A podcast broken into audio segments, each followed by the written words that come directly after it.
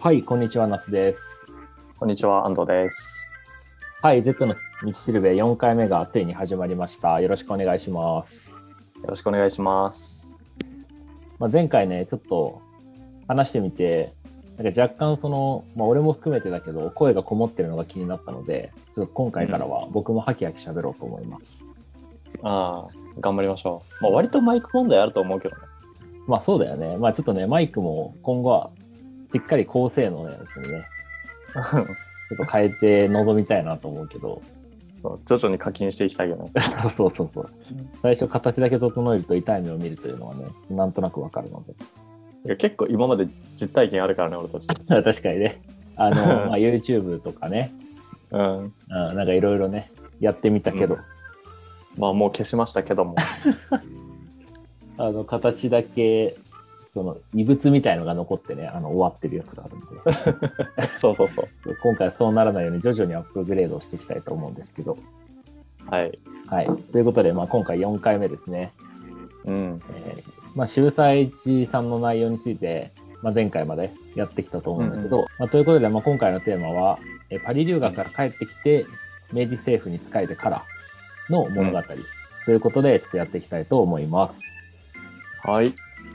じゃあ、いつも通りここからは僕が説明させていただきます。お願いします。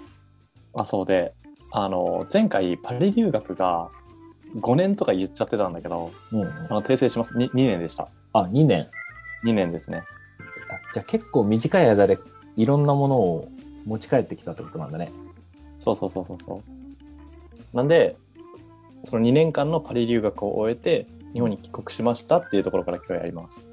H としては日本に帰国した後の身の振り方っていうのは、もう留学から帰るっていうことが決まった段階ですでに決めていて、でどういう身の振り方をしようかっていうふうに考えていたかでいうと、まあ本人としてはやっぱり一橋慶喜にすごく恩があると。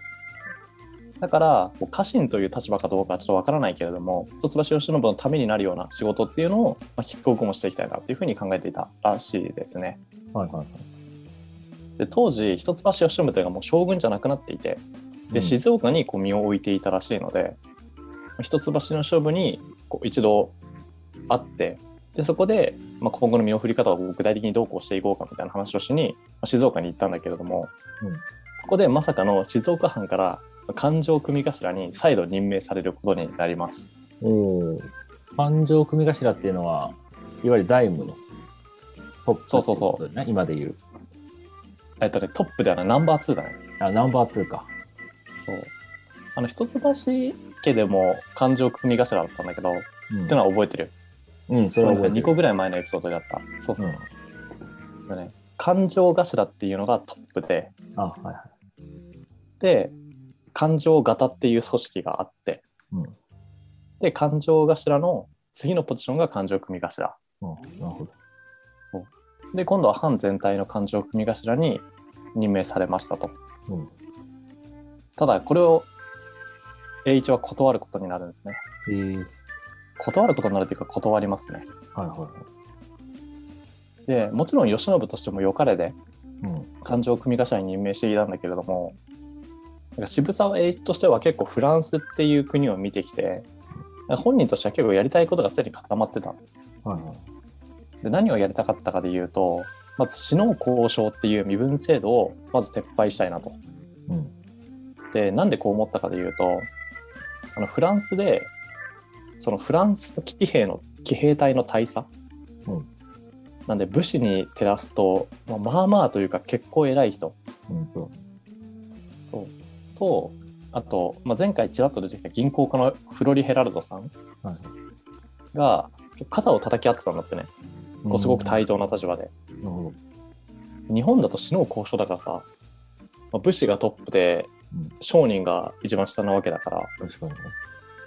肩を叩くとかぜ絶対ありえなくって、うん、そうだよね。商人としては、うんあごめんあ、いいよ。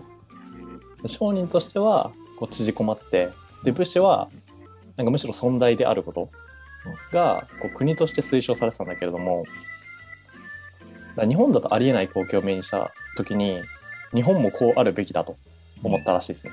はいはい。でなんか栄一が農家っていう比較的身分が低い人だったからそう思ったとかではなくって、まあ、もちろんそれもあるんだけれどもあの日本ってこれから日本,、うん、と日本の今後を考えた時に経済の活性化っていうのはマストであるというふうに考えたの。うん。でその時にあの身分制度っていうとこう能力ではなくって身分によってこう人生がある程度決まってしまうから、うんその経済だったり商業とか事業っていうところに人材が流入しないとうん。だから首脳交渉っていう身分制度は撤廃しなきゃいけないよねっていうふうに考えてたらしいなるほど。で撤廃した上であの実業界っていうところにこう人材を流入させてで自国を活性化する。本当に重症主義的な考え方なんだけれどもこれを渋沢さんは日本に輸入しようっていうことを考えたらしいですね。でそれをやるためにはあの静岡藩っていうこう小さな枠組み、まあ、小さくなっちゃう、そうそういうことをやろうとした時に。だからこう挑戦の場としては不適切であるというふうに考えてまあ勘定組頭っていうポジションを、まあ、断ることになりますね。で断ったんでなんか相当大揉めして断ったのね。うん。そうで相当大も大揉めして断ったんだけれどもその断った翌日にあの静岡藩のこの勘定頭のところ、まあ、トップだよね、に事業計画を提出しに行きましたと。へえ。でこれが結構後々栄一が生涯を通じてやることになる原点である合本組織ですね、まあ、今でいう株式会社。そうそうそえ。うを作りたいと、えはい。その事業計画を静岡藩の勘定頭に提出しに行きます。へえ。この当時は、じゃあ日本には株式会社ってのはなかったってことか。ないないない。うん。栄一がねもう人生をかけて人生を通じて自分の一生の仕事であるっていうふうに言ってたのはその株式会社っていうのを日本にたくさん作ることだったらしいですね。うーん。でその第一弾として静岡藩でやろうっていうふうに始めたらしいなるほど。でこれもなんか当時としてはやっぱ画期的だっただったみたいだねうん、まあ、それもそうだよね。今でこそ普通の株式会社で、なんかみんなからお金を集めて事業を運営するっていうのは、うんうんまあ、当時はなかったわけだもんね。その、本当にお金持ちの人が自分でお金出してうん利用していく。まあそれかも本当特定の個人に頼んでお金を借りてそれで事業を立ち上げるみたいな感じだねああ、まあそうだよね。確かに。だから株式って配当っていう概念がなかったからああ、はいはいはもうお金を貸してい。うん、でそのなんか利ザヤで儲けるっていうし形態しかなかったんだけどこう出資を募ってで事業がうまくいったらなんかそのうちの何パーかを配当として使いますみたいなはいはいは提案がすごく画期的だったらしくてい。うん。でこれが静岡藩にすごく大受けしてうん。で事業内容としてはなんか他の商工業者、まあ、当時会社がなかったから業者としてやってたんだよ。うん。に対する融資、はいはいはい。まあ、融資っていうとちょっとあのニュアンスずれるんだけど、うん。まあ、金貸し業って言った方がいいかな。他他の商工業者に対する金貸しだね。貸し付けだね、とあとはもう今でも変わらずある商業ですね。あのうん。商社がやってる仕事。はいはいはい。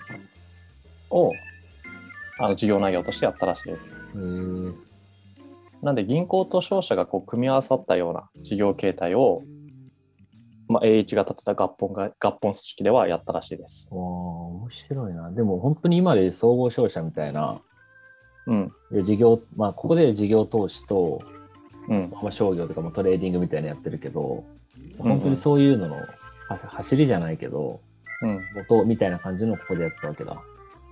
もうめちゃくちゃその通りだね。へで実際にこう渋沢栄一が立てた商会っていうところが動き出したんだよね。えうん。で結構やっぱうまくいったらしい最初の方。うん。でなんだけどこううまく回り出して静岡でこう暮らし始めて生活も落ち着き始めた矢先に今度は朝廷から明治の新政府に出資せよっていう風に命令が来たはいはいはい。すごいよねまたおで今度もう渋沢栄一これマジで嫌がるのね。えそう超嫌がるんだけどなんか来ないと出資しないと一橋慶喜が困るぞっていう風に言われて。なるほど。で栄一としてはもう慶喜にめちゃくちゃ恩を感じてるからなんていうの雑な断り方をしたら慶喜が損をするぞって言われたらもうなんか雑には断れない少なくとも。断るにしてもね、そうだね。から静岡から東京まで出向いてうんで東京の場ですごく丁寧な断り方をしようと、まあ、東京に行くことになりますと。なんだけど東京に出向くとその明治新政府に出資せよっていう命令が、の朝廷の意向要は天皇からやってくださいっていうふうに言われた命令であるということが判明してうんでこれ断るっていう選択肢が当時の人からするとないから。まあまあそうだね。朝廷が絶対うん、っていうことだもんね、この時代。そうだって大政奉還もさうん。幕府から朝廷に対するさ国の運営権のなんていうの返上っていう手を取ってるわけだからそうだね。もうないがしろにしたら絶対ダメな命令確か断れんってなるんだよね。に。でここで栄一さんは租税の神っていうポジションに任命されます。うん。まあ、租税の神は今でいう財務局長みたいなポジションですよ。うん。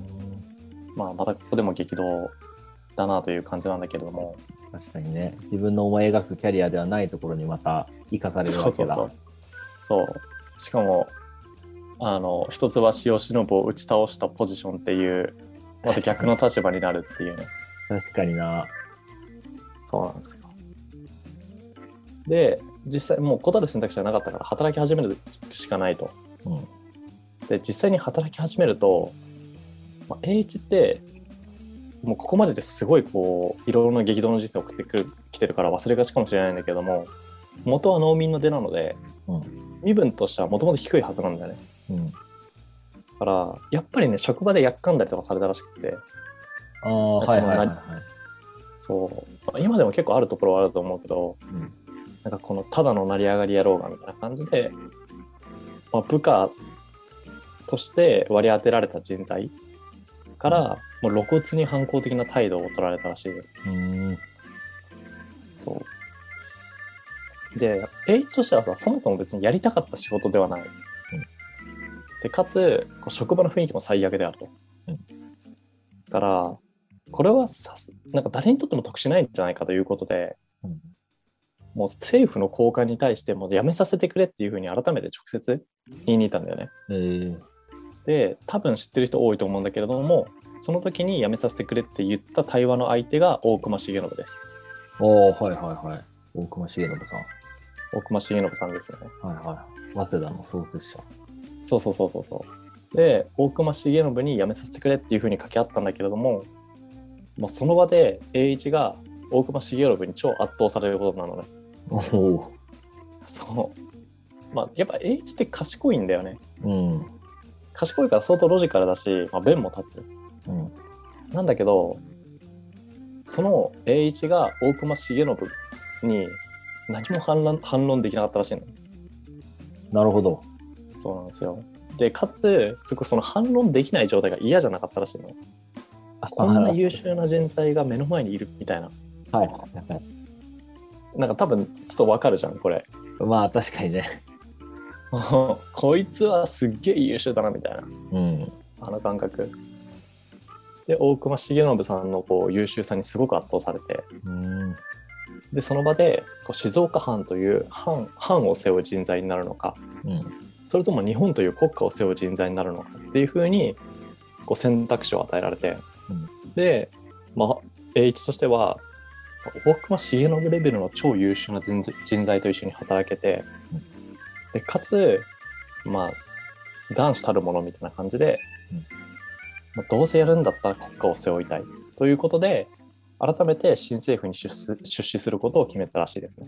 うん。とまあ、新政府に出資することを決めたので、まあここでも全力投球の仕事スタイルを貫き出ますと。素晴らしいね。素晴らしいよね。うん。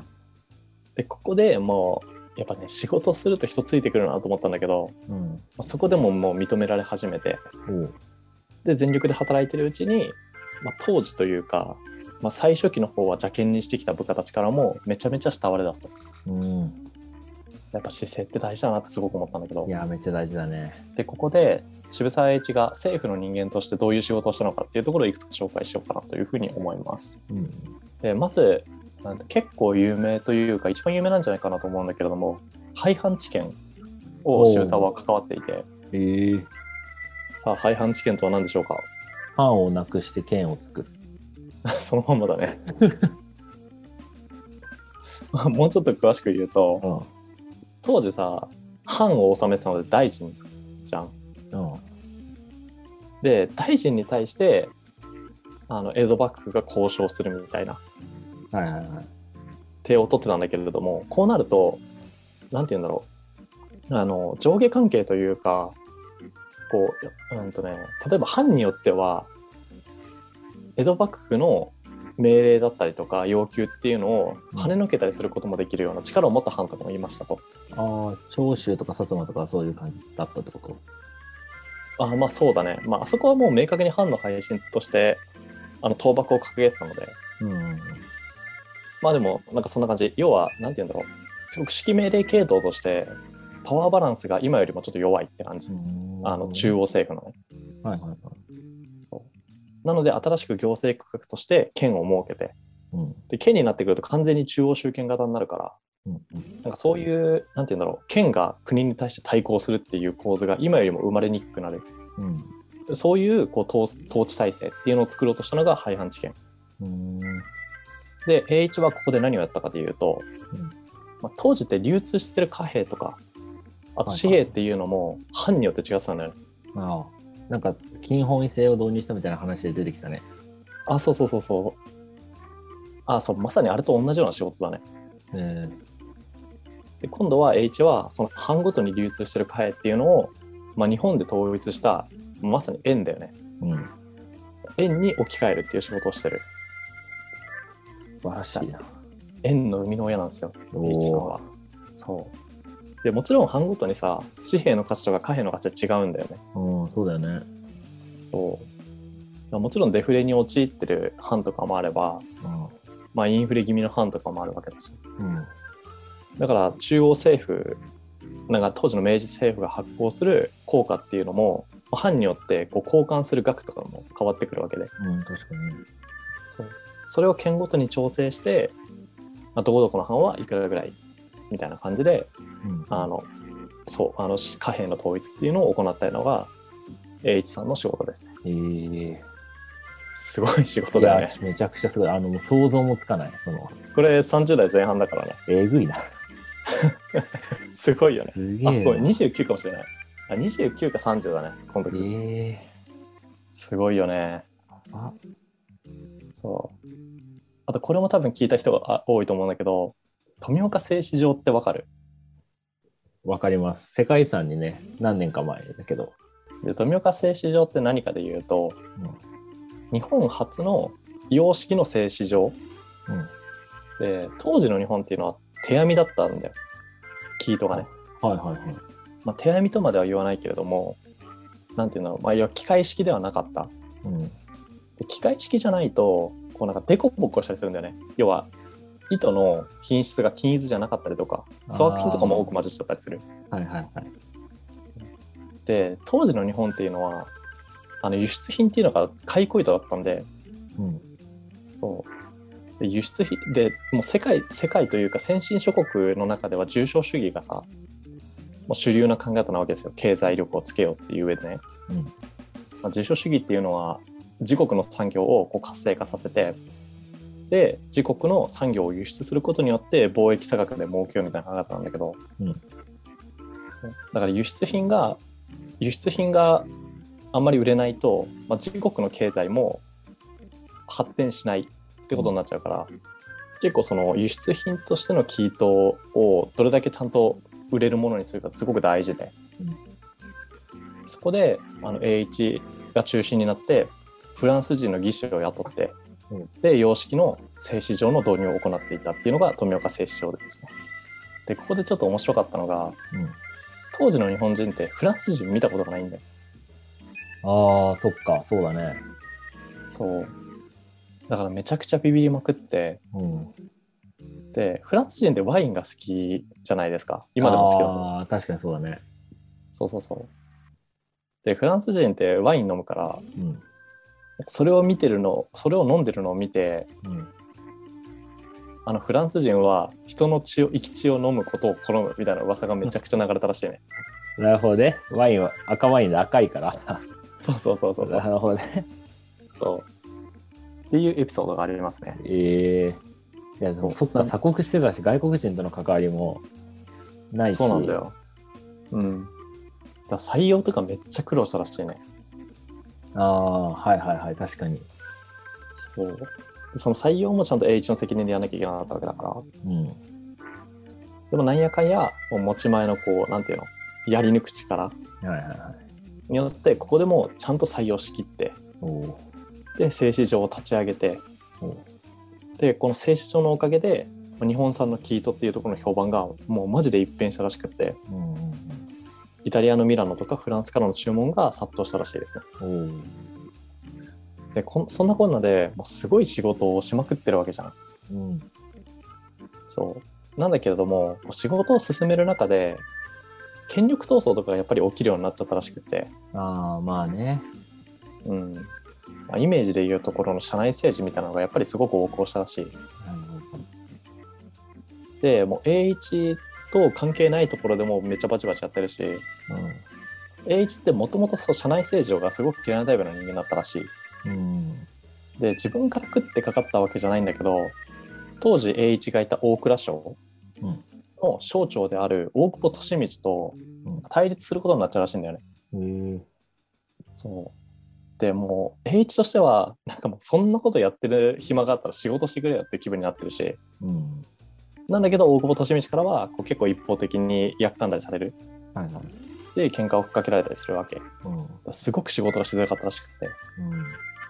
でこの大久保との対立をきっかけに民間に戻ることを考え始めたっぽいですね。でこの辺りからこう合本組織を日本中に増やすっていうことを自分の一生の仕事として周りに語り始めてるっていうことが結構伝えられてる。うん。で今風に言うとビジョンだよね。ああ、なるほど、ビジョンね。民間に戻って合本組織を日本中に増やしたいっていうふうに思うようになった。なんかね民間に限ってないらしい。あ、そうなんだ。そう国の役人だろうが民間に戻ろうが、うんどっちみち合本組織を日本中に増やすということを自分の一生の仕事だと決めてたらしいです。へえ。そうで結局この時に決定的になったのが、まあ対立した大久保利通がねなんかこの時に正規の手順を踏まずに恣意的に予算の配分を決めるっていう出来事が起きたらしくてうん。横領というかまあ真っ黒だよね。確かにね。そう大久保利通をディスりたいわけでは全くないけれども、うん。まあ、そういうことが事実としてあったらしいと。はいはいそうでかつそれを公の場で反論するための資格うんさえも与えられなかった、まあ、議席が与えられなかったんだよね。A1 とか A1 側の人々に対して。そう。でそれをきっかけに、まあ、大蔵省を改革しなきゃダメだよね。っていうふうにこう意気投合していた井上薫っていう人物。と一緒にもう渋沢は、まあ、こんなところやめてやるじゃないけれども、まあ、辞職することを決めてで実際に辞職することになったっていう感じですね。じゃあ最後は、喧嘩別れじゃないけど、うん、若干政府に失望して辞めたみたいな感じだったんだ。もうまさにその通りだね。うーん。なので決して気持ちいいやめ方ではなかった。まあそうだよね。えー、でもだいぶ廃藩置県とかね、富岡製糸場とか、うん、だいぶすごいことをやっているけれども、まあこれって多分民間じゃなかなかできないじゃん。てか多分できないじゃん、廃藩置県とか特に。